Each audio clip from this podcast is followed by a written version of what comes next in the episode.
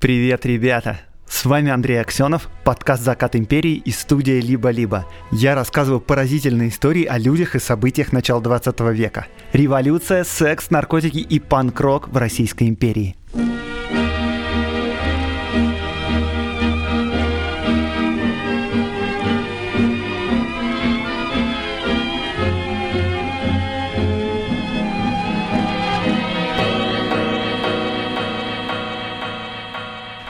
Ребята, у меня супер важная новость про подкаст «Закат империи». Дело в том, что теперь мой подкаст присоединяется к студии «Либо-либо». Студия «Либо-либо» делает классные подкасты. Мой подкаст как раз такой. Дело было так. У меня появилась идея нового крутого проекта, а «Либо-либо» как раз позвали меня в гости. И мы почувствовали просто непреодолимую симпатию друг к другу и решили, что нам надо объединить усилия. Да, теперь студия «Либо-либо» будет помогать мне с разными делами, которые у нее получаются хорошо, например, с раскруткой подкаста или с поиском рекламодателей, или с разного рода экспертизой. И у меня освободится время, и все свои творческие силы я смогу направить на этот подкаст, а также на другие интересные проекты, которые мы будем делать вместе. Так что это супер классная новость, и я надеюсь, что вы рады так же, как и я. А еще у сегодняшнего выпуска есть партнер – и я всегда радуюсь, когда такой партнер — это другой подкаст, и особенно радуюсь, когда это крутой проект, который мне самому нравится. Реклама. Сегодня я хочу порекомендовать вам подкаст «Просто такая генетика», который ведет научный журналист Даниил Кузнецов. Во-первых, это просветительский проект. Во-вторых, это подкаст на хорошей научной основе, все как я люблю. В подкаст приходят гости, это ученые, доктора, исследователи, и в подкасте простыми словами рассказывается о современной генетике. Например, какие гены влияют на наши физические или умственные способности, что геном может рассказать о наших предках, можно ли отредактировать гены, чтобы избавиться от редких наследственных заболеваний, например, и многое-много другое. И мне, как человеку, который влюблен в историю, было жутко интересно прослушать эпизод про генеалогию. Там рассказывается, как можно составить свою родословную с помощью старых альбомов, семейных легенд и архивов и генетического теста. И иногда исследовать историю своей семьи интереснее, чем хорошее кино посмотреть. Вот в выпуске, например, есть история расследования родословной девушки из Вологды. Она смогла найти родственников по линии своего прадедушки. И про прадедушку вообще особо ничего не было известно, только его имя, фамилия, отчество и что он родом из Санкт-Петербурга. Оказалось, что во время войны у прадедушки была вторая семья. Послушайте выпуск, чтобы узнать, как ей удалось провести такое расследование и подтвердить родство с потерянными родственниками. И при этом подкаст вовсе не заумный. Там могут обсудить происхождение Деда Мороза со Снегурочкой. Или, например, за счет каких биологических механизмов эти сказочные герои могли бы существовать в реальности. Подкаст выходит раз в две недели по четвергам. И на этой неделе как раз будет эпизод про вакцинацию. И, как вы, возможно, знаете, современные вакцины — это продукт работы генетиков в том числе. И и выпуски расскажут, как работают вакцины, как их проверять на безопасность, могут ли вакцины изменить наши гены, могут ли они повлиять на здоровье наших детей. И обсудят, конечно, вакцину от коронавируса «Спутник». Подкаст создает медико-генетический центр «Генотек», в котором делают генетические тесты на происхождение, предрасположенность к различным заболеваниям, разные способности. Слушайте его на всех площадках, где есть подкасты. В описании этого выпуска вы найдете нужную ссылку. Рекомендую подписаться. Подкаст «Просто такая генетика».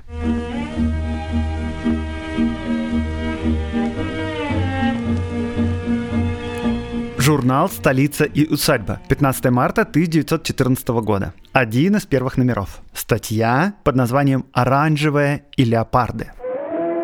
Французские актрисы блистают теперь не только туалетами и выездами. Их квартирные обстановки – такое же достояние общего восхищения и часто зависти. Сесиль Сорель считается лучшим манекеном парижских портных.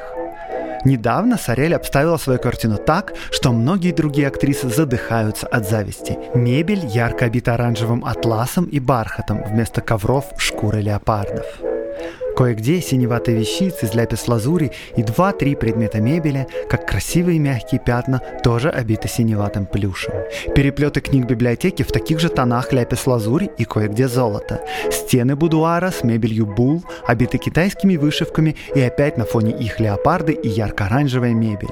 Хотя книги никто не читает, вероятно, некогда, но все вместе очень красиво и стоит страшно дорого. Мода требует, чтобы менялись и обстановка, тем более такая яркая, яркое, быстро надоедающее, и через год-два все эти леопарды и фонтаны будут проданы за одну десятую их стоимости. Этого тоже требует мода.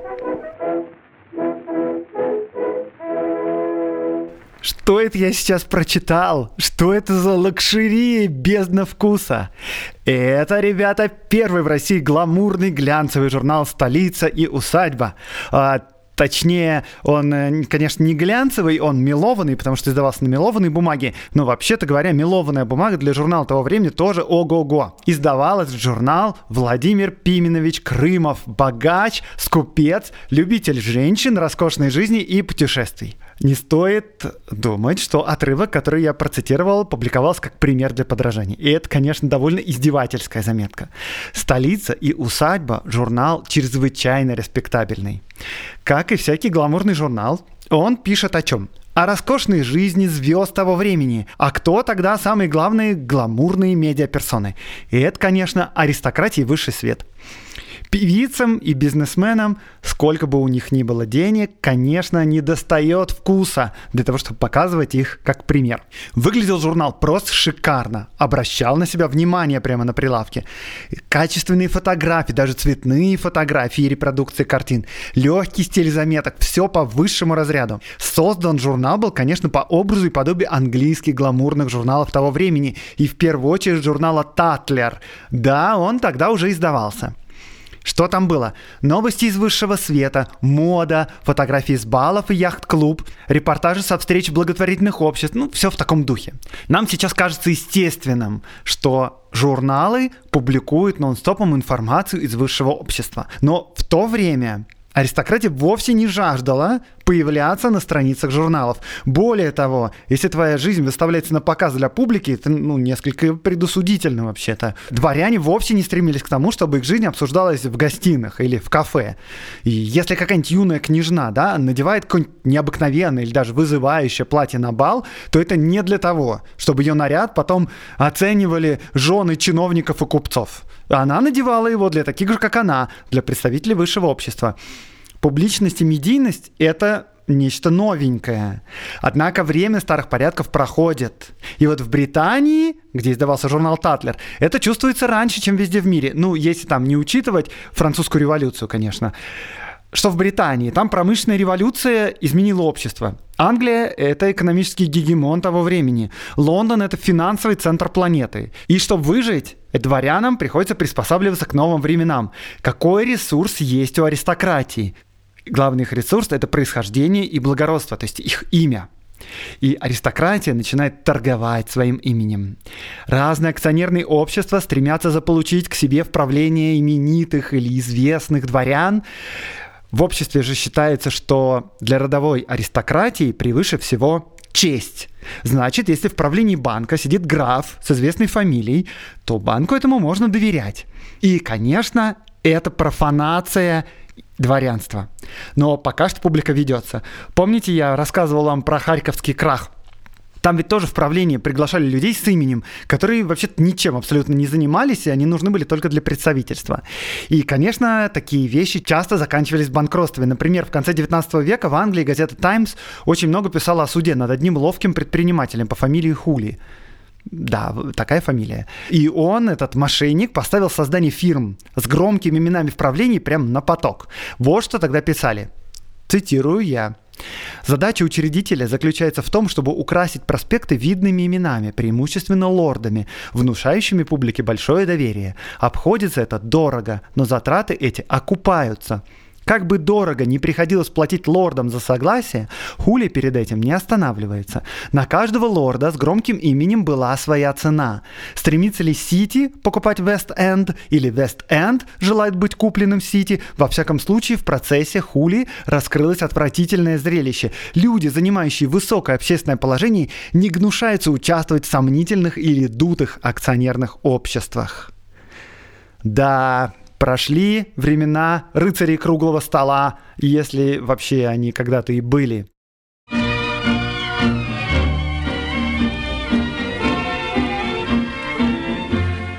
Раз аристократия теперь не гнушается заниматься бизнесом, значит, для нее неминуемо наступает эпоха публичности.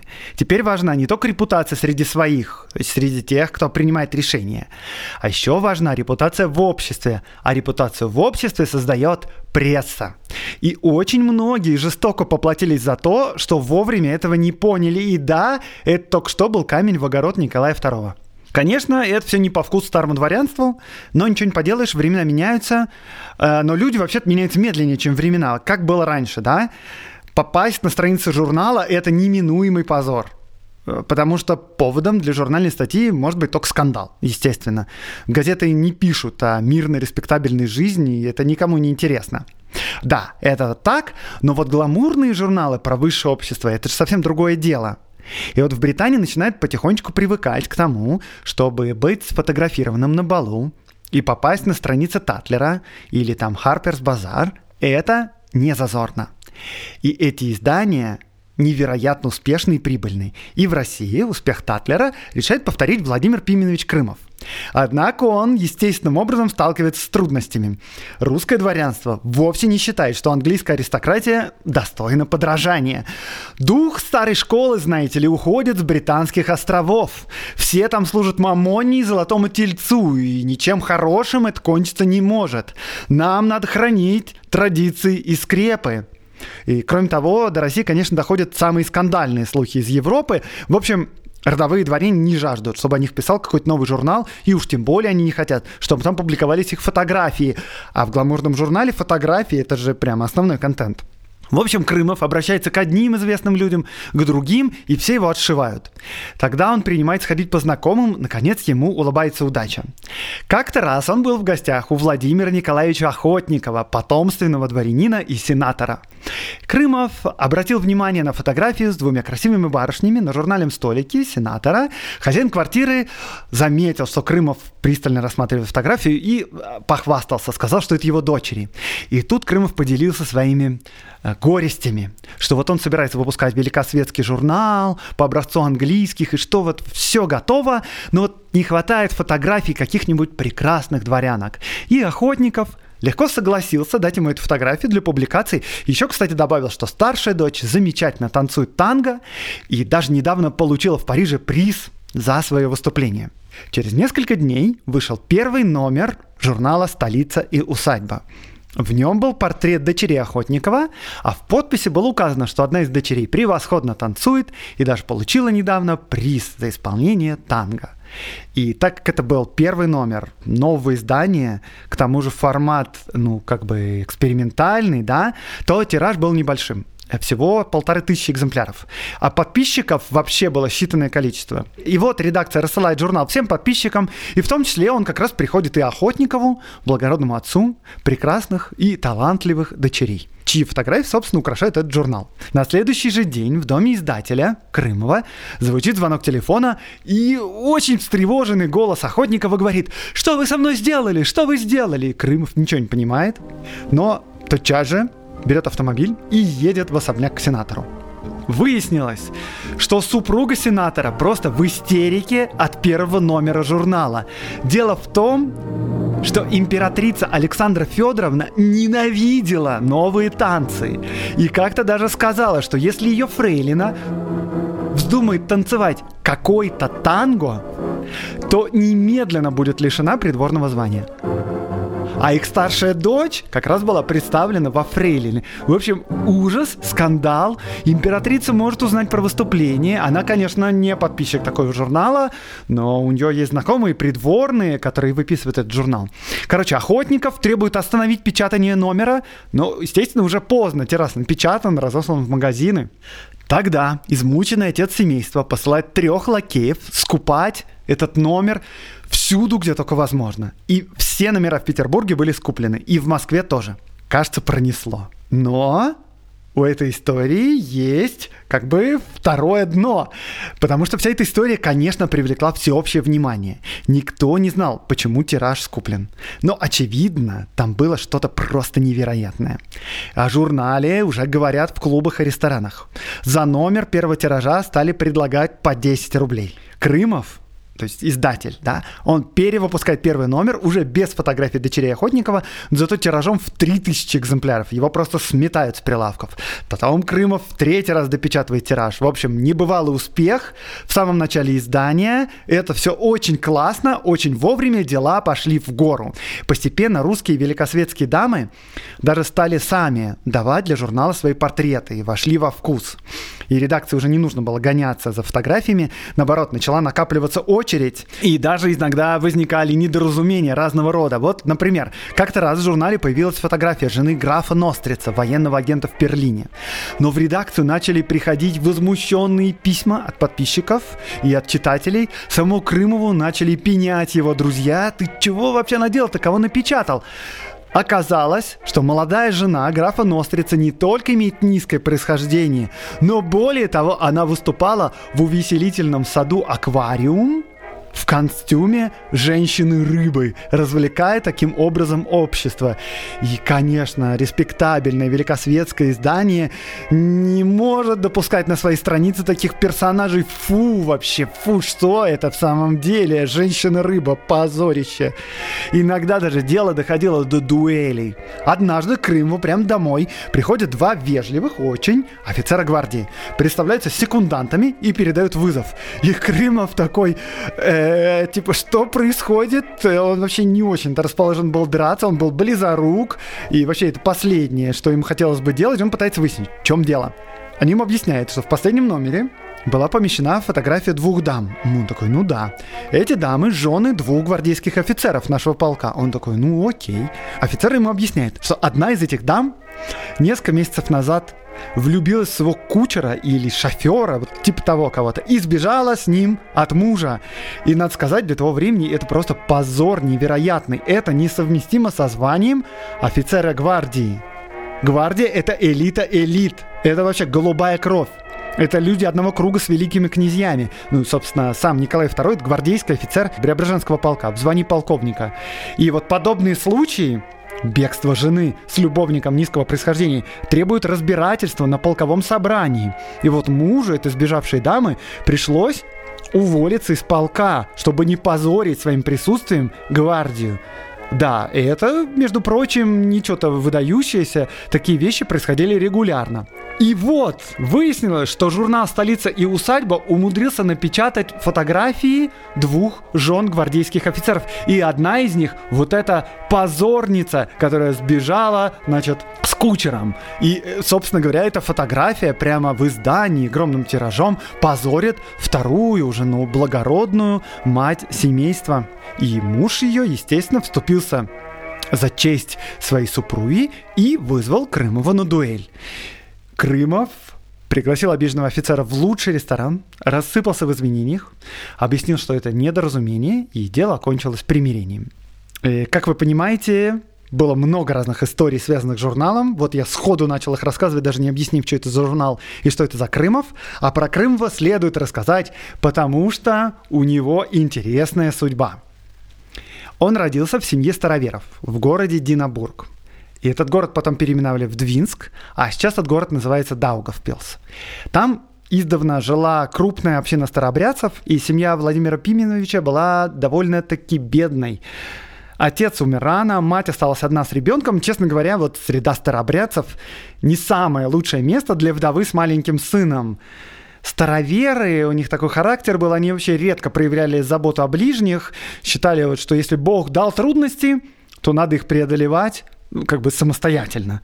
Наверное, поэтому из староверов и получались такие упорные, целеустремленные люди, вот купцы, промышленники, да. И Крымов сам вспоминал, что все вокруг него стремились к накоплению, спуску друг другу не давали. И вот есть, например, яркое воспоминание из его детства. Ему было лет 8 всего. Мать повела его к богачу родственнику. В гостиной у родственника стоял домашний аквариум с золотыми рыбками. И маленький Вова просто залип в этот аквариум. Это прямо чудо какое-то. Весь вечер он наблюдал за рыбками и захотел такой же себе. Ну, откуда его взять? У них бедная семья. Через некоторое время мальчик узнал, что вот этот богачий родственник купил себе новый аквариум побольше, больше, а старый отнес в сарай, потому что старый ему не нужен. И мальчик несколько раз пересекался с богатым родственником, и Вова намекал как бы, что ему уж очень так хочется вот этот аквариум, но родственник принципиально не обращал на это внимания. Ну и что? Что мне теперь аквариум вообще не нужен, и он пылится в сарае. У каждой вещи есть своя цена. И тогда мальчик Вова начал копить копейки. И скопив за год 2 рубля, купил у своего дяди старый, пыльный, ненужный ему аквариум. Крымов позже говорил, что такой была вся их среда. Цитаты его. «Даром, брательник, токмо кирпичина на голову падающая или копейка, рубль берегущая». И вот в таких вот суровых условиях Крымов закалил свой характер. Думаете, он злился на дядю? Может, он и злился, но, похоже, принял его как ролевую модель. Ну, а как иначе, когда вокруг все точно такие же.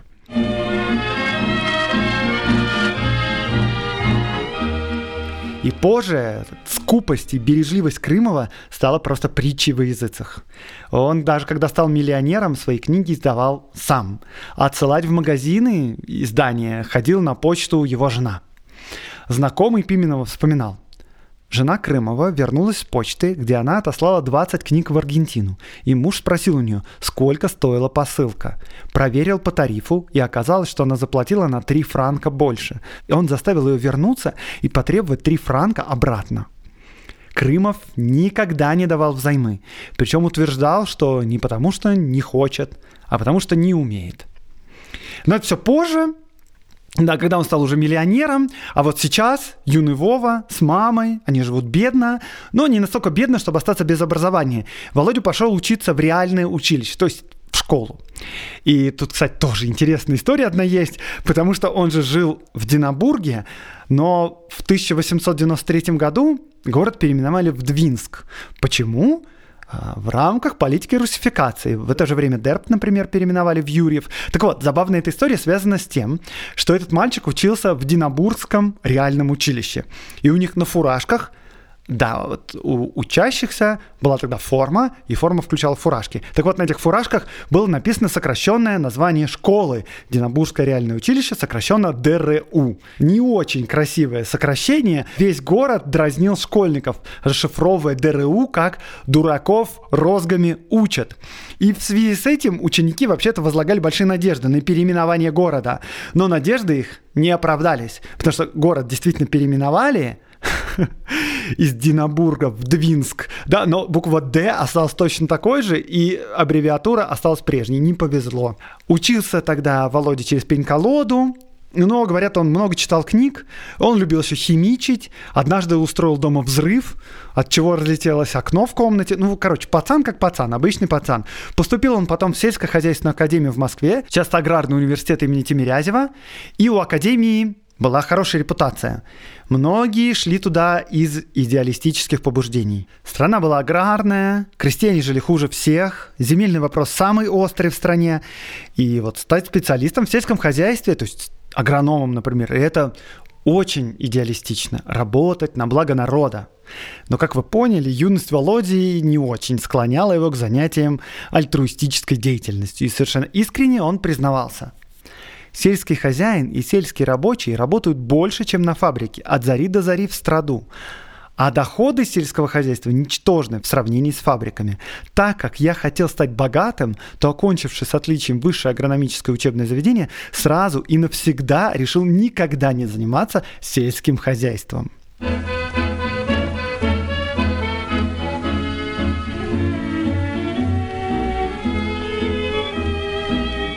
По выходе из академии Крымов подался в журналистику, начал сотрудничать с разными изданиями, но заметили его после одного события. Как-то Крымов, будучи совсем молодым, заявился в гости к Льву Толстому в его усадьбу в Хамовников. Крымов тогда увлекался Ницше, и вот пошел побеседовать с философом-гуманистом. Выглядело это примерно, ну, знаете, так, как атеисты разговаривают со свидетелями Еговы. Довольно язвительно и настолько же бессмысленно. Крымов пытался выяснить у Толстого, что, по его мнению, направляет поступки человека. Толстой в ответ говорил о морали и совести, а Крымов заявил а у меня совести нет, что мне типа делать? В ответ Лев Николаевич просто выгнал нахала, но тот не растерялся и написал статью, которая была заглавлена «Как меня прогнал Л.Н. Толстой» и заслужил много просмотров и лайков. Э, надо сказать вообще, что Толстой был очень удобным инструментом в этом смысле. Сам он уже был не в том возрасте, чтобы обижаться, но вот атакуя Толстого можно было легко свой авторитет раздуть. Помните панков-футуристов из первого сезона, их тур по стране? Они же тоже часто пользовались этим приемом. Вот футурист Шершеневич вспоминает, Раз Толстой стал иконой, то мы избрали Толстого той мишенью, которую стали обстреливать на каждом диспуте. Упоминание имени Толстого означало начало скандала. Поэтому этим аргументом мы пользовались значительно чаще, чем другим. И Маяковский тоже, например, вот писал «А с неба смотрела какая-то дрянь, величественно, как Лев Толстой». Ну, в общем, короче, через некоторое время молодому журналисту предложили работать в новом времени. О, новое время.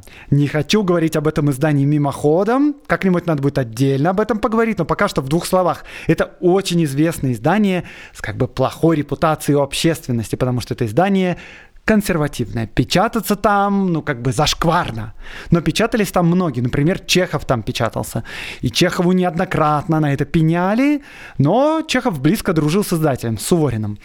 В новом времени работал просто адский, язвительнейший критик Буренин. Все боялись просто попадаться ему на язык. Например, что он писал о картинах Верещагина. Цитата. «Картины Верещагина очень хороши, и особенно, если не подходить близко или не подходить вообще». Короче, это такие нерукопожатные ребята, и причем на либеральную общественность им было наплевать. И вот именно в это издание приходит молодой Крымов и становится первоклассным журналистом. Как вы понимаете, совести и принципов у него не было. Джаз-бизнес. Поскольку Крымов из купеческой среды, он пишет заметки на экономические темы и попутно сам занимается бизнесом. Он занимается поставками в Россию автомобилей Packard. Он ездит по Европе и Латинской Америке как представитель фирмы Каучук. Одновременно он еще пишет travel заметки в журнал Нева. Он даже попадает в какой-то скандал, потому что написал порнографический роман. Ну, я представляю, какого рода роман мог называться тогда порнографическим. По тем временам книги Леонида Андреева, порнография. Но, тем не менее, эту книжку запретила цензура, тираж арестовали, он сам чуть не попал под суд. Короче, постепенно-постепенно он накапливает капитал, обрастает знакомствами в купеческой среде, в высшем свете. Вскоре он становится коммерческим директором нового времени, неплохо. И дела его идут настолько в гору, что он в 1910 году покупает себе особняк на Каменном острове. Особняк на Каменном острове это что-то вроде там, особняка на Рублевке. Ну, хотя, кстати, говорят, что сейчас Рублевка это уже дурновкусие. Ну, короче, ну вот на Каменном острове, например, вилла Столыпина была, пока ее не взорвали. В общем, наш консервативный журналист староверческой закалки постепенно становится миллионером. У него гостит э, Матильда Кшесинская с гражданским мужем, великим князем Андреем. Он вхож в самое высшее общество. И, кстати, несмотря на то, что он крайне скупец и расчетливый такой деляга, на гостях он не экономит. У него обеды шикарные, на столе самые лучшие блюда, самое лучшее шампанское. Попасть на этот обед легко кому угодно.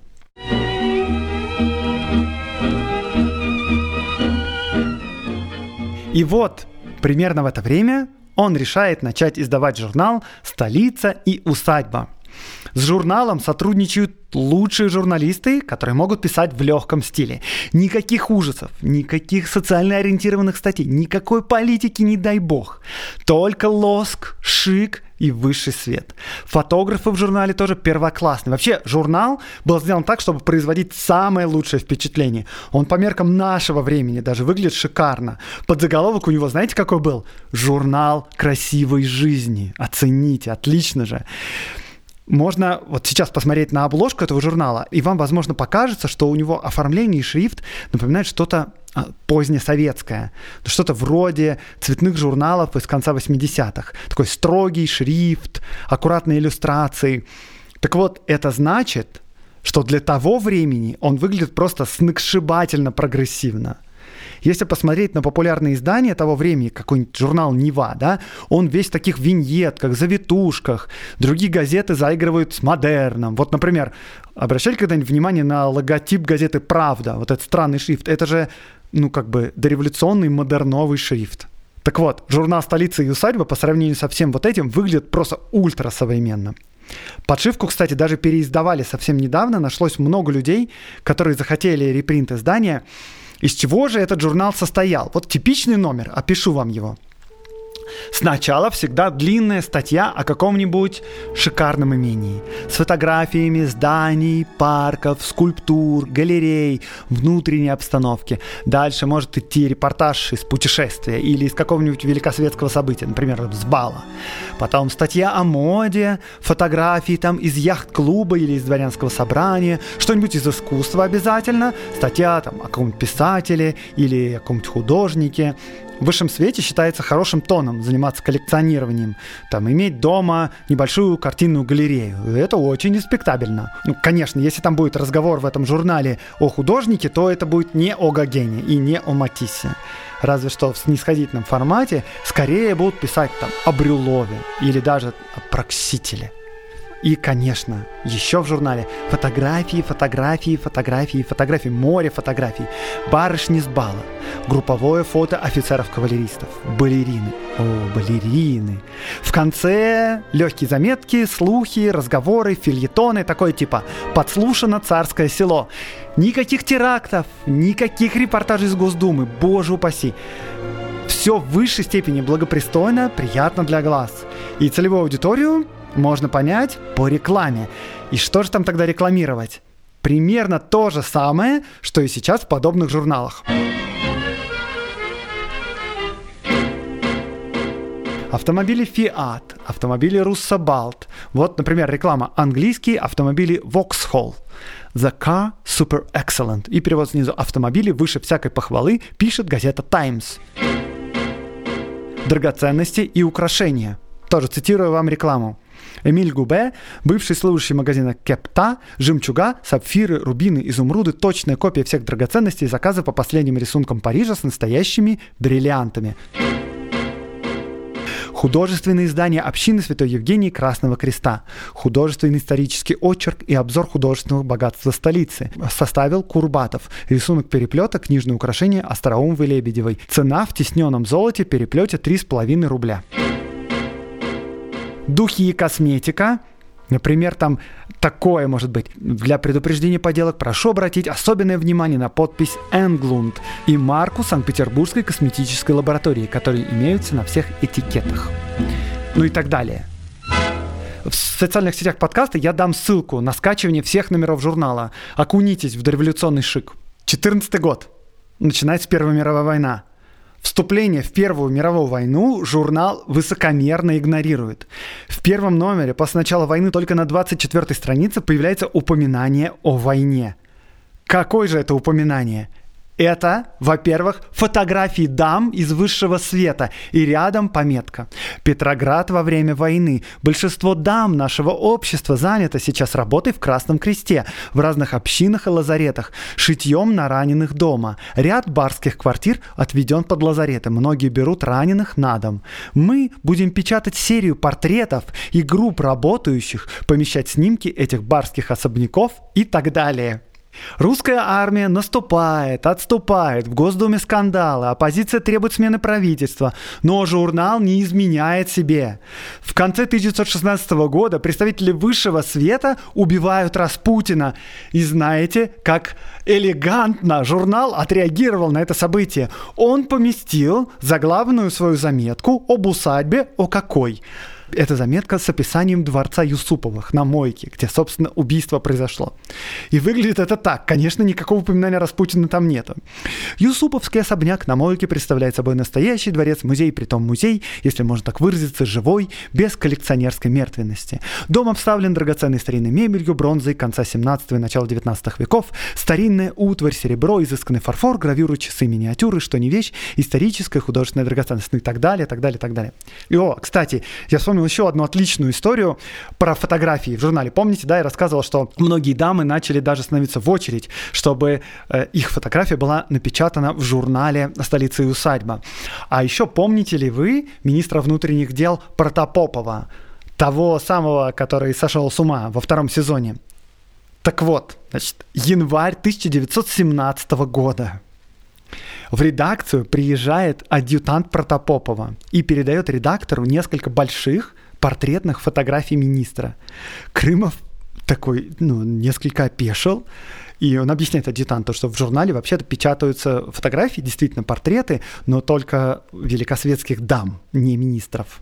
А адъютант на это сказал, я цитирую, у вас в журнале печатаются только дамские портреты, но его высокопревосходительство полагает, что в данном случае может быть сделано исключение. Министру было бы очень приятно видеть свой портрет в вашем уважаемом журнале. И, вероятно, и для вас это не было бы неприятно. Крымов вежливо попросил поблагодарить его высокопревосходительство, и он изрядно вообще веселился после отъезда посыльного, и, конечно, никаких фотографий Протопопова он не напечатал.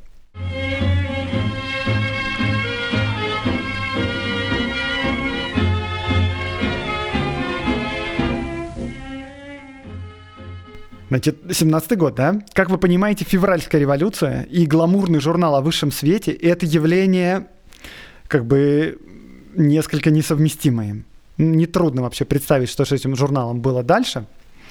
Что происходит? Во-первых, сам издатель Крымов повел себя просто необыкновенно мудро – он сразу понял, что дело пахнет керосином. Если бы вы знали, какое количество купцов, промышленников тянули до последнего, держались за свои заводы, фабрики, за построенные дома, и в итоге убегали в Финляндию по снегу в декабре 17 года в единственной шубе. Хорошо, если еще в шубу у них оставалось. Крымов был не таков. Он сразу же в марте переводит все свои средства в банк в Швеции, а сам с женой отправляется в кругосветное путешествие на яхте. Он отправляется по Транссибирской магистрали во Владивосток и оттуда путешествует по Японии, в Сингапуре, он в Анкорвате даже побывал. И Отовсюду он посылает в редакцию путевые заметки. Россия ходит худуном, но журнал не изменяет себе. Все те же усадьбы и биографии знаменитых дворянских родов. Из путешествий Крымов писал сотрудникам. Такие ценности, как столица и усадьба, не уничтожаются. История и искусство будут существовать при любом строе. Но вот новый строй, строй большевиков, оказался чересчур оригинальным для Владимира Крымова. Последний номер журнала «Столица и усадьба» вышел 30 сентября 1917 года. То есть уже просто там выступление Корнилова было, уже большевистские отряды по улицам совершенно открыто уходят. И уже вот Ленин всем своим соратникам настойчиво пишет «Пора штурмовать Зимний дворец», Выходит последний номер журнала. Что там? Описание усадьбы Гончаровых-Овчурина. Репортаж Крымова из Кореи. Заметка о поэте Лукреции. Заметка о живописце Житневе, 19 век, по-моему. Глава из французского романа и так далее. И, конечно, фотографии. Баронесса Рокоссовская, балерина Сафонова и княгиня Лукомская.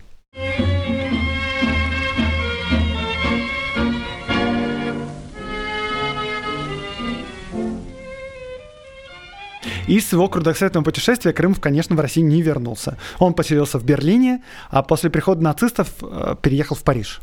Жил он прекрасно, даже умудрился приумножить свое богатство, вкладывался в советские ценные бумаги, между прочим. Писал книги о старой жизни. Эти книги немедленно переводились и издавались на разных языках. И как же, как и раньше, давал шикарные обеды, на которых побывала вообще вся эмиграция, начиная с той же Матильды Кшесинской и заканчивая Мариной Цветаевой. Воспоминания о нем ужасные. Все, кого вообще не возьми, отзываются о Крымове с плохо скрываемым таким презрением. Почему? Мне кажется, что потому что все, кто к нему приходят, просят у него денег, а он никому денег не дает. И, кстати, я что-то часто вспоминаю Булгакова, но вот Булгаков в пьесе «Бег» под именем Парамона Ильича Корзухина, богача из Кряги, вывел как раз Владимира Пименовича Крымова. Почти все впечатления, которые остались о Крымове, звучат примерно так. Вот, пара цитат умный, сухой, к людям совершенно безразличный, без всяких сантиментов, только деловой. А целью дел были деньги. Или вот еще.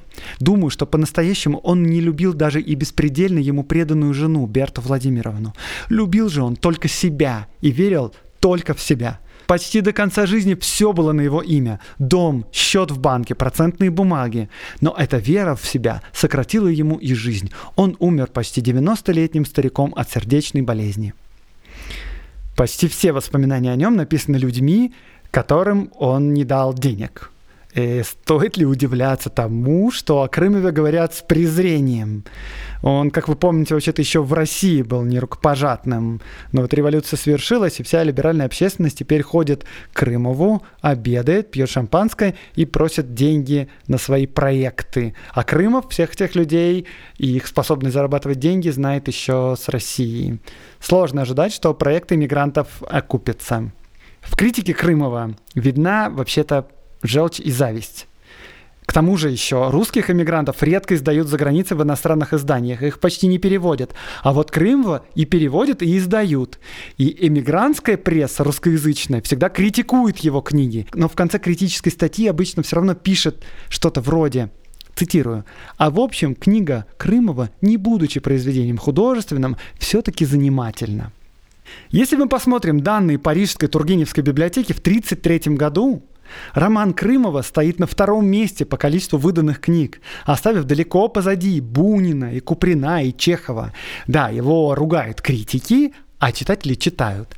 И я не знаю, обратили ли вы внимание на цитату, на воспоминания Крынве, которые я привел чуть выше. Там было сказано, но эта вера в себя сократила ему и жизнь. Он умер почти 90-летним стариком от сердечной болезни. Прямо так там и написано, я не шучу. Сократила жизнь, умер 90-летним стариком. Желчность и наезды на Крымова были настолько обыкновенным делом, что, мне кажется, даже сами критики не замечали, какую несут нелепицу. Надо признать, что Крымов все-таки был отличным писателем и отличным журналистом. Может быть, не выдающимся, но все-таки очень неплохим. Он смелый бизнесмен, он смелый издатель. У него свои принципы, свои взгляды, но его взгляды не походили на взгляды тех, кто пишет обычно воспоминания. Он не был из круга писателей, он был из круга великосветских дам, офицеров, великих князей, членов Государственного совета, сенаторов. Конечно, сложно ожидать, чтобы Бунин или Милюков дали должное первому российскому гламурному журналу.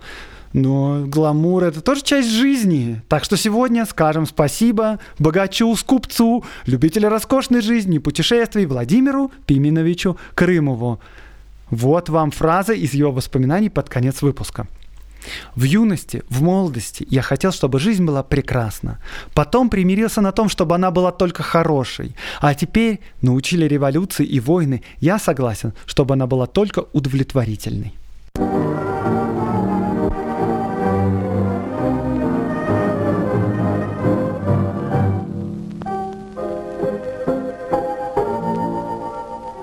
Это был подкаст «Закат империи» и с вами Аксенов Андрей. Я рассказываю о людях, повлиявших на нашу страну, о событиях, которые не так просты, как кажутся, о том, чего нет в учебниках истории.